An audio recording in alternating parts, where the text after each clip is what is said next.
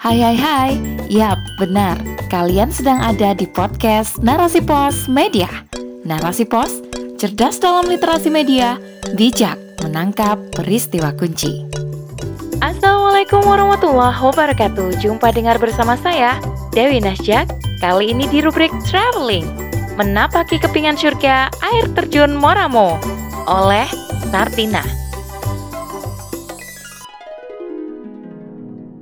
Di bumi tak ada surga, tetapi ada potongan-potongannya.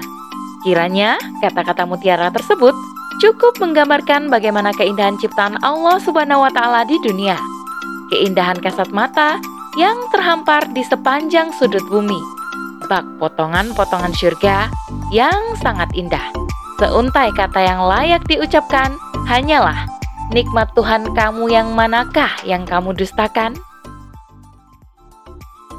Air terjun Moramo menjadi salah satu potongan surga itu.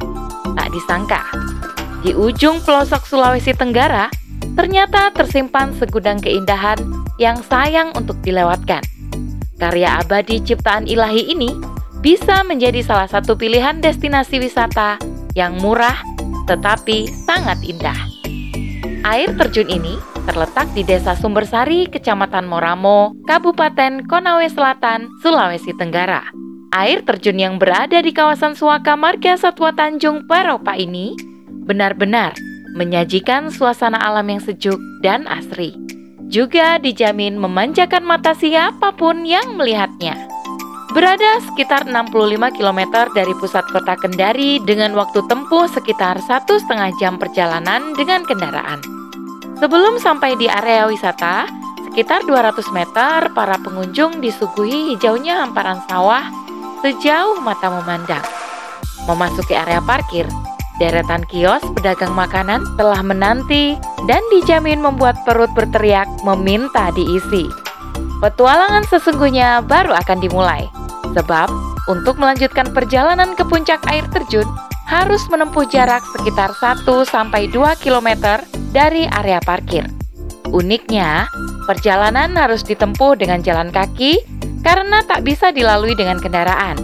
Meski terbilang jauh, terlihat banyak anak-anak yang justru menyukai berjalan kaki ketimbang berada di gendongan sang ibu. Di sinilah sensasi berpetualang di tengah rimba. Memasuki area jalan menuju air terjun yang masuk ke dalam hutan, sebuah jembatan gantung sekitar 20 meter siap menguji nyali. Ketika puluhan orang melewatinya secara bersamaan, Jembatan bergoyang layaknya ayunan. Di bawahnya ada air yang mengalir deras dan bebatuan yang kadang membuat ngeri. Hawa dingin pun mulai menyeruak. Jalan kecil yang kurang lebih hanya berukuran satu meter saja menjadi saksi dinginnya suasana di sini. Di sisi kiri dan kanan jalan berdiri kokoh ratusan pohon-pohon besar yang menjulang dan berumur ratusan atau bahkan ribuan tahun. Saking tinggi dan rapatnya pepohonan, matahari seolah sulit menembus sampai ke bawah. Karenanya, meski matahari dengan perkasa memancarkan sinarnya, hawa panas tak terlalu terasa. Namun hawa dingin terus menyertai di sepanjang perjalanan. Menyusuri jalan setapak yang kini sudah beraspal, telinga pengunjung dihibur suara kicauan burung yang saling bersahutan. Seolah sedang melantunkan tasbih terhadap Sang Pencipta. Sungguh indah ciptaan Allah Subhanahu wa Ta'ala. Tak hanya kicauan burung, mata para pengunjung juga dimanjakan oleh suara gemuruh air yang mengalir di sisi kiri dan kanan jalan. Ada yang berupa air terjun dengan undakan kecil-kecil, juga ada aliran air layaknya sungai kecil. Sebelum sampai ke puncak air terjun, pengunjung akan melewati sebuah tangga yang lumayan tinggi yang terdiri dari puluhan anak tangga. Akhirnya, sampailah pada tempat yang dituju. Air terjun dengan ketinggian sekitar 100 meter berdiri kokoh di depan mata. Beberapa gazebo berdiri di sekitar air terjun untuk beristirahat dan menikmati indahnya pemandangan.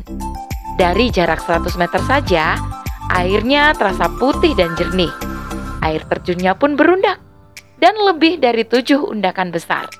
Sekitar 60 undakan kecil dan beberapa kolam untuk sekedar menceburkan diri. Meski berundak-undak, air terjun yang berada pada bebatuan granit yang terbentuk selama ribuan tahun tersebut tidaklah licin. Bahkan, lumut-lumut yang menempel di bebatuan tersebut juga tidak licin. Berada di kawasan hutan lindung yang memiliki luas sekitar 38.937 hektar, air terjun Moramo menjadi salah satu air terjun terindah dengan berbagai macam flora dan fauna. Yang tak kalah mengagumkan, air terjun ini merupakan bagian dari kawasan suaka alam Tanjung Peropa yang memiliki kandungan marmer terbesar di dunia. Kandungan marmer tersebut pun diperkirakan mencapai 860 miliar kubik. Bayangkan, jika kandungan sebesar itu mampu dikelola secara maksimal dan mandiri oleh pemerintah demi memenuhi hajat hidup rakyat. Melegakan bukan? Air terjun yang berhulu dari sungai Bisikori dan berasal dari pegunungan Tambolosu ini juga digunakan untuk mengairi irigasi warga setempat, yang memang mayoritasnya bermata pencaharian sebagai petani. Bahkan, lampu-lampu yang dipasang di jalan-jalan sekitar air terjun didapatkan dengan memanfaatkan air terjun yang diolah dan kemudian menghasilkan energi listrik. Menjejakkan kaki di air terjun ini seperti sebuah candu yang membuat ketagihan dan ingin kembali lagi. Sejatinya, berwisata memang dapat melepaskan penat dari padatnya aktivitas harian. Berwisata tidaklah dilarang. Namun, sebagai seorang muslim, berwisata dan menikmati keindahan alam baik daratan maupun lautan seharusnya tak sekedar bersukaria tanpa makna. Berwisata juga tak hanya menghabiskan waktu, uang, dan tenaga demi kepuasan diri. Di samping menikmati indahnya pemandangan, berwisata seharusnya menjadi pengingat pada sang pemilik keindahan, yakni Allah SWT. Seorang muslim tak boleh melakukan sesuatu yang sia-sia dalam hidupnya. Harus melibatkan Allah Subhanahu wa taala dalam segala urusannya, baik dalam perkara ibadah, muamalah, maupun ketika berwisata. Jika mengerjakan sesuatu tanpa melibatkan Allah, sejatinya seorang hamba sedang mengukir langit. Berwisata seharusnya menjadi ajang takarub ilallah, sebagai ajang untuk semakin mendekatkan diri dan lebih mengenal Allah Subhanahu wa taala. Bahkan dengan menyaksikan keindahan ciptaan Allah, sejatinya akan semakin meningkatkan keimanan seorang hamba. Demikianlah banyak ilmu dan ibroh yang bisa dipetik hanya dengan menikmati keindahan alam termasuk air terjun. Berwisatalah sembari beribadah agar Allah Subhanahu wa taala terus membersamai. Wallahu a'lam bisawab. Demikian rubrik traveling kali ini, semoga menginspirasi. Saya Dewi Najak undur diri. Afu minkum. Wassalamualaikum warahmatullahi wabarakatuh.